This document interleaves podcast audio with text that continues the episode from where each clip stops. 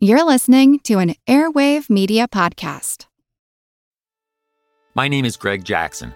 I'm a PhD holding historian, a professor, and the creator of History That Doesn't Suck, a podcast that makes legit, seriously researched American history come to life through entertaining stories. Join me for a chronological telling of the United States story, from the Revolution to fractious Civil War, tenacious inventors, brave reformers, and more. With more than 100 episodes, you can already binge listen your way from 1776 to the early 20th century. Listen to History That Doesn't Suck on Spotify. Today's show is also brought to you by our Patreon supporters, including our Commodore class. That is Commodores Rumgut, Fertigon, Contefaliende, and Bootstraps Bailey. If you'd like to support the show, please go to patreon.com forward slash pirate history podcast. That's P A T R E O N dot com forward slash pirate history podcast.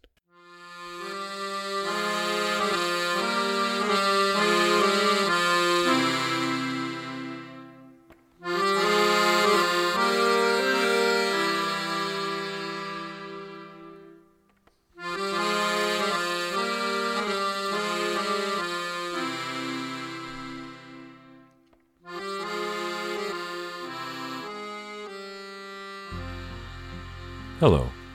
Welcome to the Pirate History Podcast. My name is Matt. Thank you for listening. Two days out from their miraculous victory at Maracaibo, the fleet of Henry Morgan was hunted by a hurricane. They could see it coming, and they had no hope of escape. So the sailors struck their sails and dropped anchor, but the sea was too rough and too deep to hold them in place. It was easily possible to reach land before the storm struck, but they would be greeted there only by Spanish muskets and native spears. Their best hope was to stay at sea, face the storm, and hopefully ride it out. So they battened the hatches, secured the guns and their plunder, and they prayed. The storm hit, and their ships were rocked on violent waves. The buccaneers battled the storm harder than any Spaniard they'd ever faced. Men were thrown overboard, never to be seen again. Ships were separated or sunk, never to be seen again. The storm lasted for three days, with no man sleeping, eating, or resting. When it finally passed, the fleet was smaller but still intact. The ships held less men than they had, but their treasure was secure. Morgan had wisely ordered the treasure they had taken at Maracaibo spread around to all of the ships in the fleet so that were one ship taken or lost, they would still have as much as possible. The brethren, after surviving the storm, set sail for home, wealthy men.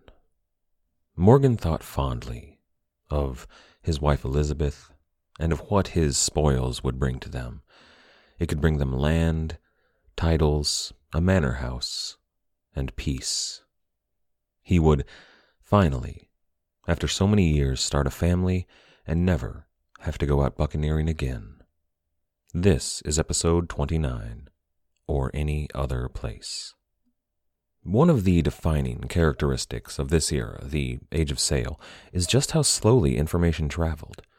Back in ancient Rome, news could take so long to travel from one part of the empire to another that the entire empire was often split into smaller states under their own emperors. By the 17th century, the world's empires could literally encompass the globe, and communication was that much more difficult. By the time Morgan returned to Jamaica on May 16, 1669, Governor Sir Thomas Modyford had only just received word from Whitehall concerning Morgan's previous raid on Portobello more than a year prior. And that news well, it wasn't good. Back in England, the Jamaica colony had a powerful benefactor. George Monk, the first Duke of Albemarle, was a powerful friend to have. He was instrumental in overseeing the restoration of King Charles and the monarchy of England. During the Great Fire and the Great Plague of 1666, he'd been in charge of what amounted to martial law in London and around parts of England. He was one of eight Lords Proprietor of the Carolina colony, and his second in command during the English Civil War had been none other than Henry Morgan's own uncle. And he was virtually in charge of military and foreign affairs there in England. His position on Spain was one of strength rather than appeasement. He saw Spain as the enemy and Jamaica as a spear to use against her, to dislodge her. He argued that the only way for England to flourish was at the expense of Spain, and a strong Jamaica was integral to that stance. However, by 1669, when Morgan was returning from his most recent raid, Lord Albemarle was ill, and he had retired from public life. His influence at court, against Spain and pro Jamaica, was gone. Jamaica was even more vulnerable than usual, and it's here that another actor enters the stage, one that had no such love for Jamaica. Henry Bennet was the first Earl of Arlington, and he was a man that believed in the absolute authority of the monarch. He wanted Parliament to be neutered, and he wanted to see the English throne molded after that of Louis XIV of France. He wanted to see King Charles as an absolute monarch. In his younger years, he'd spent time living in Spain, and he advocated at court for cozier relations with Spain. And then in 1667, while Lord Albemarle was busy dealing with the Second Anglo Dutch War, Lord Bennet was named the Postmaster General and given control over foreign affairs for all of England. Oh, and he was secretly a Catholic. On one trip overseas, on which he had accompanied the king, the two men shared a mass given by a Catholic priest. That's right, the Merry Monarch, Charles II, King of England, head of the Anglican Church, whose grandfather had commissioned the King James Bible, was himself a secret Catholic. Now, both of these men, the king and Henry Bennet, played their part of good Protestants in public, and in fact, Arlington more than once secured funds from overseas to support the English Church, but that didn't stop these two men from negotiating a secret treaty with France that could see King Charles openly proclaim himself a Catholic and possibly, perhaps hopefully, return England to Catholicism. The secret Catholicism of the Stuarts and the religious tension that was building in England will eventually play a major role in our story of Caribbean piracy, but Arlington and Charles' religious inclinations directly impacted Henry Morgan, Governor Modyford, and Jamaica. In his quest for closer relations with Spain, Arlington saw Jamaica as something of a problem. They were a thorn in Spain's side, and every time the Brethren attacked a Spanish city, that thorn was driven in even deeper. The Spanish ambassador in England was threatening war. The Queen Regent herself was reportedly furious with King Charles, and all he had to offer her was the appointment of Arlington and promises to rein in the buccaneers of Port Royal and hopefully end their terror on the Spanish Main. Back in Jamaica, while his men unloaded the cargo and prepared to enjoy their newfound wealth to the fullest, the governor relayed all this news to Admiral Morgan. Arlington's most recent letter had read, quote, His Majesty's pleasure is that in what state soever the privateers are at the receipt of this letter, you will keep them so till we have a final answer from Spain. With this condition he obliges them to forbear all hostilities on land. Now, neither Arlington nor Modyford knew it at this time, but this order was already too late. Things were now in motion that could not be averted. See, here's the rub. Modyford had never ordered Morgan to sack Maracaibo. The plan had originally been to take Spanish ships and possibly to engage or disable the Windward Fleet. It was to be a reconnaissance in force, in defense of Port Royal but it had turned into a full on assault of Spanish cities, a real invasion. That certainly constituted the hostilities on land that Arlington had commanded against. Now, what made this all worse was the certainty that Spanish ships were at this moment crossing the Atlantic bearing news of the attack. The governor took action quickly. He shot off letters detailing the many depredations of the Spanish against Jamaica, most of them were fabricated, and the danger posed to the English settlers on Jamaica by the Windward Fleet. He wrote of the unruly nature of the buccaneers and his need for a proper navy. He wrote, too, of the trouble he would have with hundreds of unemployed, drunken murderers walking his streets.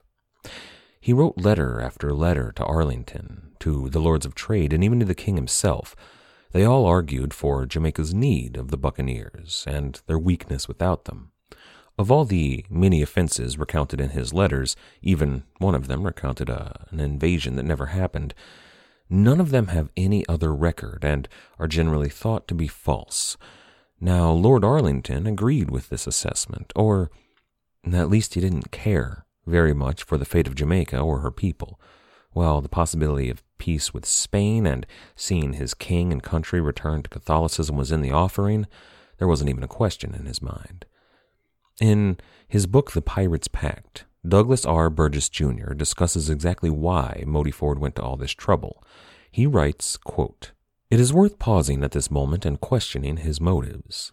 Greed was assuredly amongst them, but it seems hardly likely that he would risk not only his position, but even his life for simply another haul of Spanish gold. Was it patriotism, then? Did Modyford wish to bring war back between England and Spain for reasons of his own? Again, it is unlikely. This was an age before nationalism, when war was a detached diplomatic exercise. Modyford may not have liked the Spanish, but neither did he hate them. The most plausible explanation is that Modyford had lived so long as governor in Jamaica, so far removed from his peers and his supervisors, that he now believed himself to be outside the English political system. The fragile bonds of patronage that had brought him to power had been severed somewhere in the Atlantic between the two isles, England and Jamaica, and he was now no one's man but his own. I chose to read this quote because I think it's important to look at Governor Modyford's motives, but I disagree with basically everything in that passage. It could absolutely have been greed on the governor's part. And it could have been, well, well, not patriotism, no, but but a rekindled war with Spain would likely see Jamaica suddenly an important outpost to be properly funded and supplied, rather than a vulnerable, inconsequential island out at the edge of the world. And the author's conclusion that Modyford was no longer beholden to England, I mean, why try so hard to impress the desperation of your circumstances upon them? Jamaica was actually under threat. Spain wanted her back, no matter what the foreign queen regent said about it. The governors in the region were bent on it. It seems to me that Modyford was just doing his job. He'd been charged with the governance and protection of Jamaica, and his family's fates were now tied to the island. And he was getting no support from back in England, so he had to manufacture that support to do what he could with what he had. Still, his protests went unheeded. Lord Arlington wrote back to him, quote, This way of warring is neither honorable or profitable to his majesty. He has endeavored to put an end to it. A month after the fleet returned to Port Royal, on June 24, 1669, Modyford, Morgan, and the town council marched into the square as the town crier proclaimed, quote, from now on, we prohibit any acts of hostility against the vassals of His Catholic Majesty by whatsoever person or persons. Arlington had made it abundantly clear there would be no more letters of marque. Any Englishman that traveled to Tortuga to acquire one would be treated as a pirate. Any Englishman convicted of piracy would be hung. It appeared that the buccaneering days of Port Royal were at an end. For Morgan and for several of his top captains, that was just how they wanted it. This would be a peace with Spain and an attempt to stop their lives of buccaneering. Morgan bought 800 acres of land suitable for planting sugar. He bought slaves and equipment, and he settled down to spend time with his wife and hopefully start a family. His top captains, men that were all English soldiers rather than regular brethren, also bought land from their haul. One of them bought as much as 1,000 acres. These men took wives if they could find them and began their lives properly, at last. These men were at least attempting to join the gentleman class, becoming proper plantation owners and leaving their violent lives behind. For Henry Morgan himself, life was good. His cousins and his in laws were doing well and having children. They were all on the governing council there in Jamaica. His family all told, owned more land than any other in Jamaica, and they were second in influence only to Modyford's. For almost a year, things were peaceful for the Morgans. Despite Elizabeth not getting pregnant, Henry was at the head of a great clan that was building a legacy on Jamaica. Now, the governor was not without headaches, but nothing so serious. The day after he made the announcement in the town square, he sent off a letter to the Spanish ambassador. Stephen Talty writes of it in Empire of Blue Water. Quote, on June 25, 1669, he sent the Conde de Molina, the Spanish ambassador to England, a letter. The fact that he was the governor of an upstart colony, completely illegal in Spanish eyes, addressing the representative of a world straddling empire, did not seem to cross his mind in writing this amazing document. Quote, I know, and perhaps you are not altogether ignorant of your weakness in these parts, he wrote, the thinness of your inhabitants, want of hearts, arms, and knowledge in war, the open opposition of some and doubtful obedience or of other of the Indians and back to Talty. Modyford warned the ambassador that, in the event of a permanent peace between England and Spain, the French corsairs would simply take up where Morgan had left off, unless the Spanish agreed to his proposal. Namely, that they hire the Brethren as a mercenary army to protect the Main. Quote, what we could have done, the French will do, unless these men may by your intercession be brought to serve your master. As you might imagine, the government of Spain didn't take this mocking and insulting proposition too seriously, but they did have to find something to do with all of these men who had been buccaneers. Now, some of them rented plots of land from their captains. It was a reasonable offer. They knew their landlords well and knew they weren't cruel men or usurers. They paid for the use of that land, but they cultivated it in place of slaves and possibly could earn enough to buy their own piece of land one day. Now, many of the buccaneers joined the militia there in Jamaica, especially the younger men among them. But even more brethren sailed off to cut logwood on the main. Logwood is that particular type of wood that is used for making dyes back in England. Now, this wasn't as lucrative a trade as privateering, but it was an acceptable life. These men could drink and sing and roast boar around the fire, and since the wood that they were cutting was a valuable commodity on Spanish land, they still got to stick it to the Catholics. Now, there's probably a distinction here that isn't talked about too much in the primary sources, and it's hard to verify, but a lot of historians do mention it. Some of the earliest buccaneers, those out of Tortuga and Hispaniola, were probably gay. Their lifestyle was one without women, and often it was one that excluded women by design, like no girls allowed.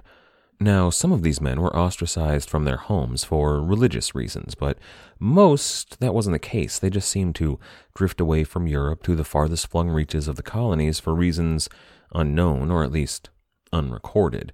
Perhaps those reasons were too shameful to record. And actually, that theory makes sense in a number of ways. While some gay men might join the church, where the obligation to marry and have children was lifted, others might seek a place far away from civilization where they could hunt and camp and live free, far away from society's expectations and judgments. Now, that's a controversial opinion, but it has some merit, and it seems likely that if true, those brethren that chose to sail away from a life with women and children to live much as the Buccaneers of decades prior had, might have been gay too. Now, it's worth noting that it seems to have been less common among the English buccaneers than the French or the Dutch, probably because the English had mostly either come over with the invasion or been sent over to Jamaica on a penal ship, while the French and Dutch had mostly immigrated on their own. Regardless, aside from a few privateers that decided to turn full pirate and wound up swinging for it, those months were mostly peaceful and pleasant times for the Brethren of the Coast. Remember, though, how I said that this era could be so interesting due to the challenge of communication in such large, vast empires? Well, you see, the order to cease and desist all hostilities came down due to Morgan's raid on Portobello, but word of the raid on Maracaibo had finally made its way to Lisbon and London, and none were happy about it. To Spain, it was just further proof that England had no intention of stopping these raids. To England, it was proof that Jamaica was out of control and that the treaty with Spain was in jeopardy. The diplomatic channels were growing tense and even dangerous, and it was becoming clear that war was looming on the horizon, which England desperately wanted to avoid at all costs. So they placed all of the blame on the Buccaneers, which really, it was their fault, let's be real here. Now, Spain accepted this, but decided to take the old phrase, no peace beyond the line, very seriously. While the men in Jamaica peacefully planted, Spain prepared for war.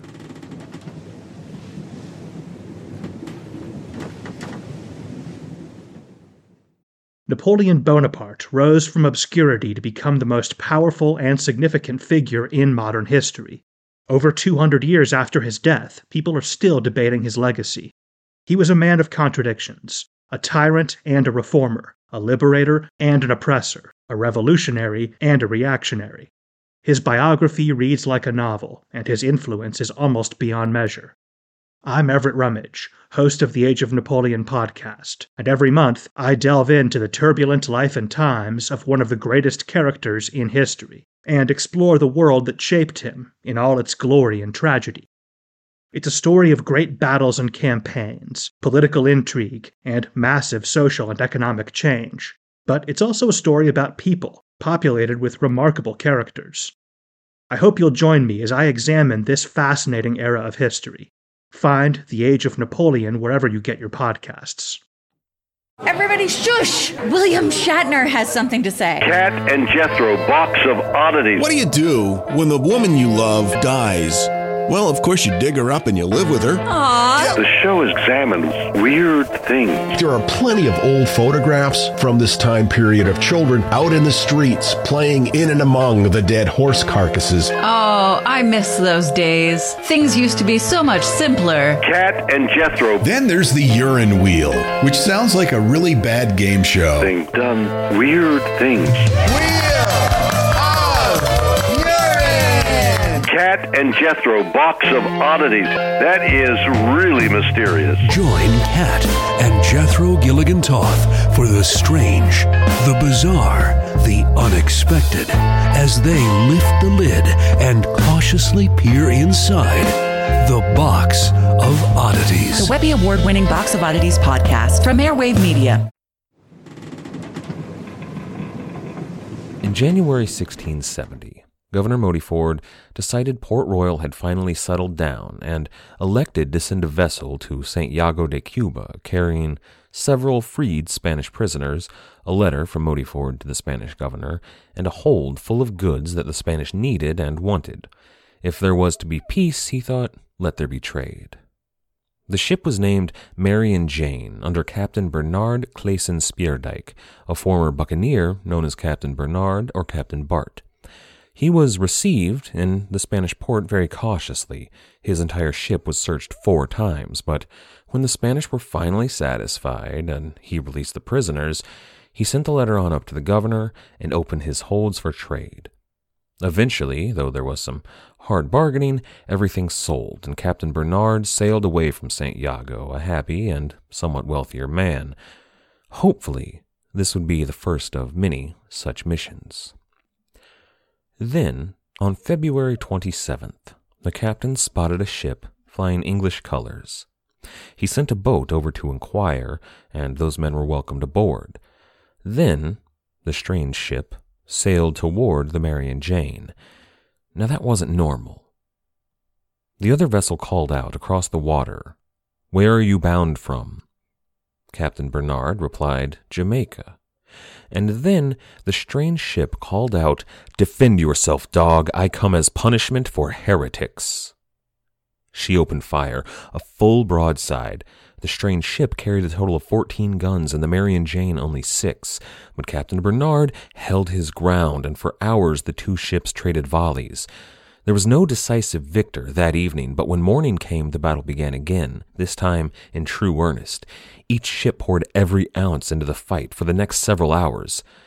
Captain Bernard was killed, and eventually the forecastle of the Mary and Jane caught fire. She was forced to surrender. The buccaneers were captured and ferried over to the larger vessel, and it was instantly clear that the Spanish had suffered at least five times as many losses, if not more. But they had more men and more guns. This was a ship intent and armed for war.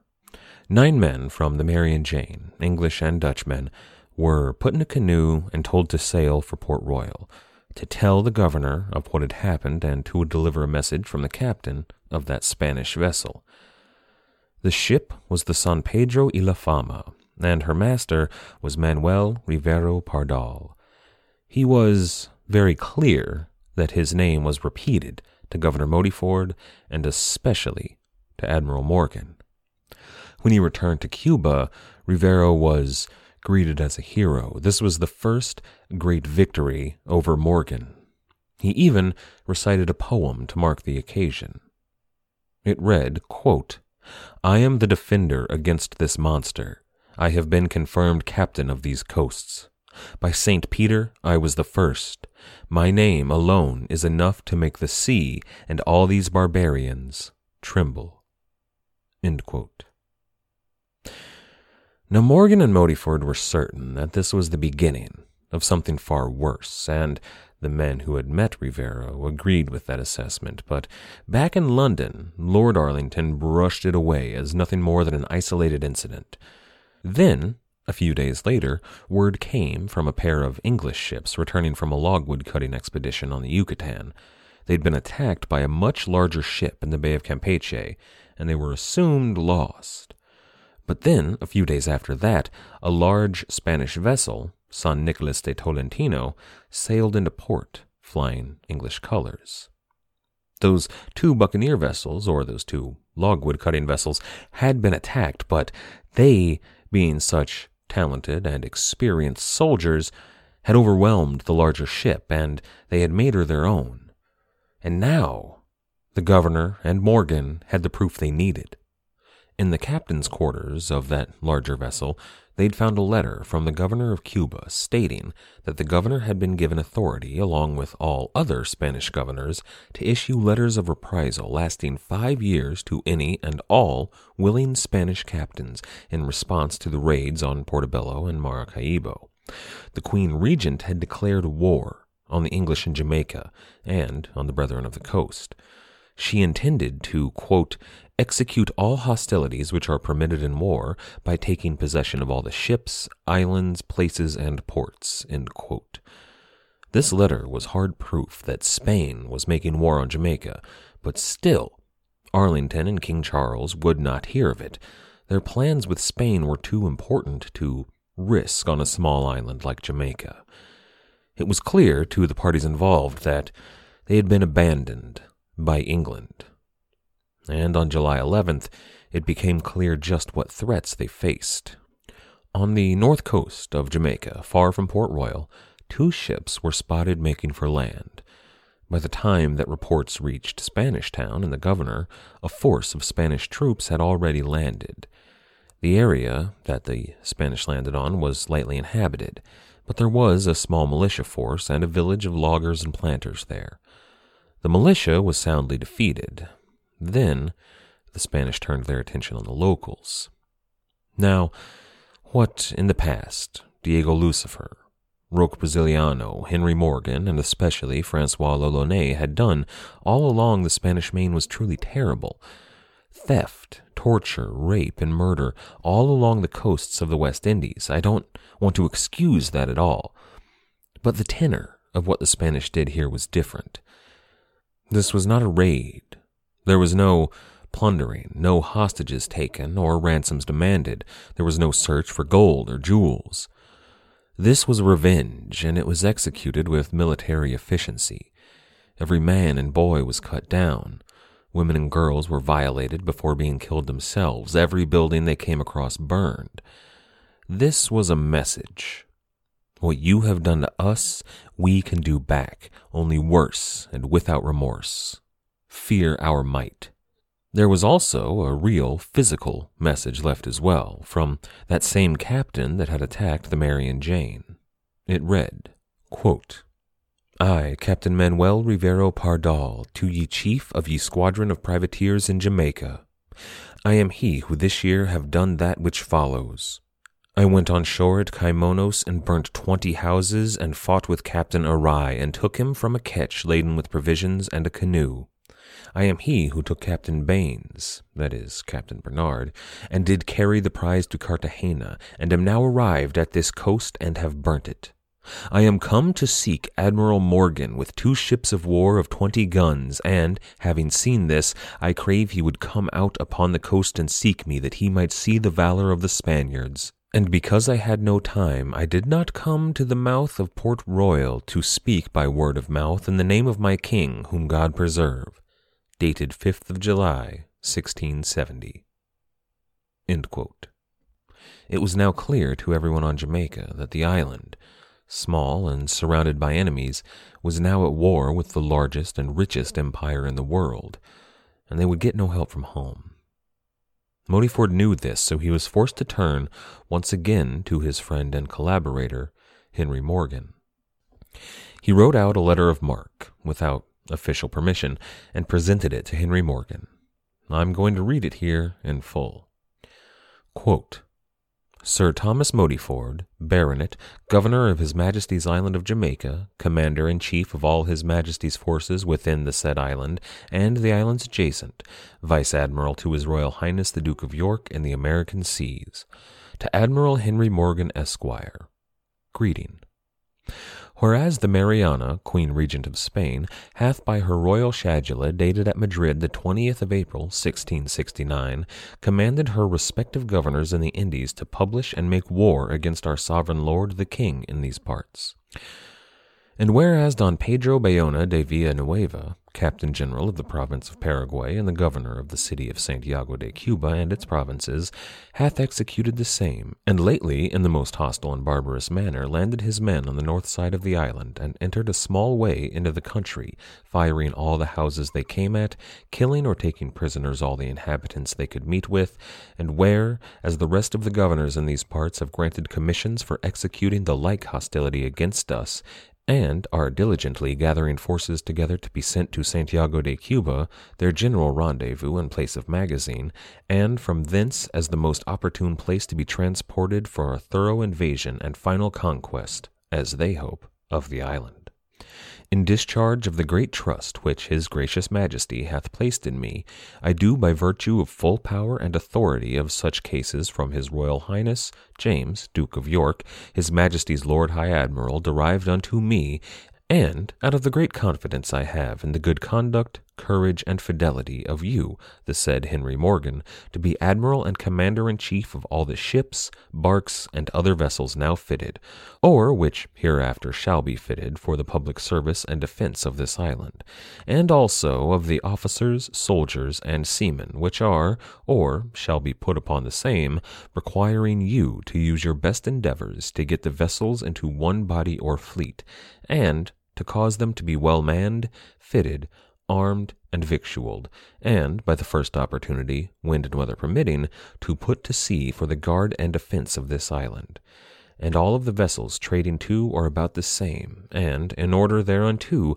to use your best endeavors to surprise, take, sink, disperse, and destroy all the enemy's ships or vessels which shall come within your view and also for preventing the intended invasion against this place, you are hereby further authorized and required, in the case that you and your officers in your judgment find it possible or feasible, to land and attain the town of Santiago de Cuba, or any other place belonging to the enemies, where you shall be informed that magazines and stores for this war are laid up, or where any rendezvous for their forces to embody are appointed, and there to use your best endeavors for the seizing of the said stores, and to take, kill, and disperse the said forces and all officers, soldiers, and seamen who are or shall be belonging to or embarked upon the said vessels are hereby strictly enjoined, both by sea and land, to obey you as their admiral and commander in chief in all things as becometh there, and you yourself are to observe and follow all such orders as you shall have from time to time received from His most excellent Majesty, His Royal Highness, or myself. End quote. So Morgan was to raise a fleet, as large as possible with as many men as could be mustered. He was to take or sink any Spanish vessels he came across. He was then to seize any Spanish stores or magazines he could find, and then take, kill, or disperse the Spanish forces. He was to do this at Santiago de Cuba or any other place belonging to the enemies. This was, yes, a letter of marque for Captain Morgan. Ostensibly, it gave him the legal authority to attack the Spanish. But it was more than that. This didn't allow him to attack Spanish forces. This commanded him to gather everyone he could and attack all the Spanish forces he could find. This was a declaration of war. But not a declaration between nation states. This was a declaration of war from one small colony, armed only by a group of rough, violent, drunken pirates against the greatest empire the world had yet known. The people of Port Royal were terrified and had decided to entrust their fate to Captain Morgan and the Brethren of the Coast. That very day, the day that he received his letter of marque, ships were sent out across the New World. They went out in every direction to go to the Bay of Campeche and the Yucatan, to go down south to Providence Island and even the Spanish Main. They went to Tortuga, they went to Cuba, they went as far as Nassau and the Leeward Islands. Ships went everywhere to gather as many men as could be found. Back in Port Royal, the holy men on street corners preached that the end was nigh and a final climactic judgment was coming. All the while, the ground beneath Port Royal rumbled ominously and began to shake.